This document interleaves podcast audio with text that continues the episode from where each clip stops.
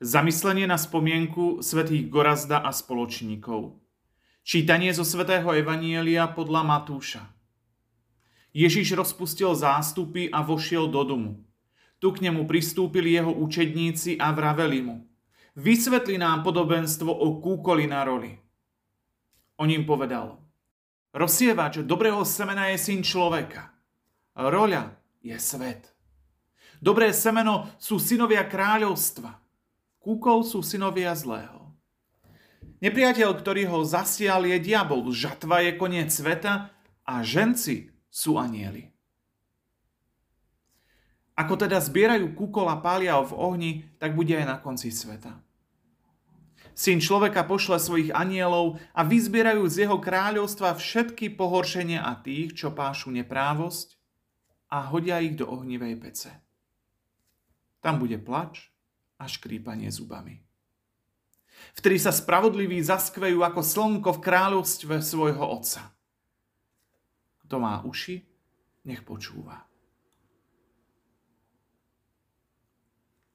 Dnes nás církev prostredníctvom podobenstva o kúkoli a pšenici pozýva, aby sme sa zamysleli na koexistencii dobra a zla.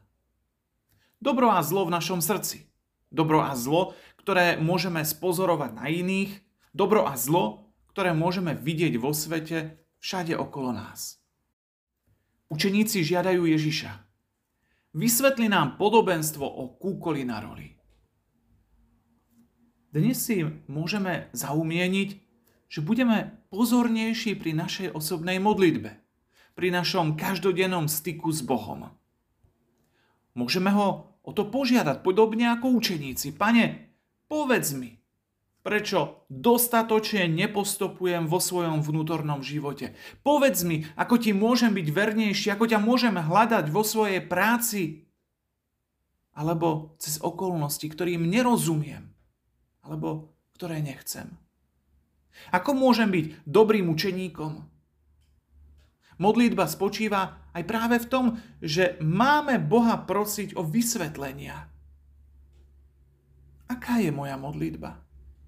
Je úprimná? Je stála? Je plná dôvery?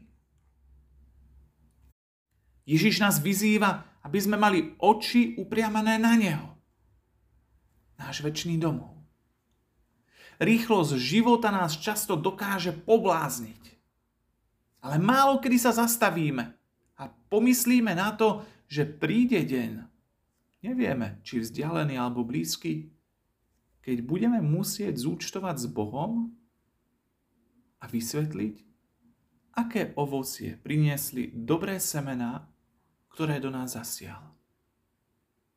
A pán nám hovorí, že na konci časov sa bude účtovať. O nebo máme bojovať už tu na zemi, v našom každodennom živote.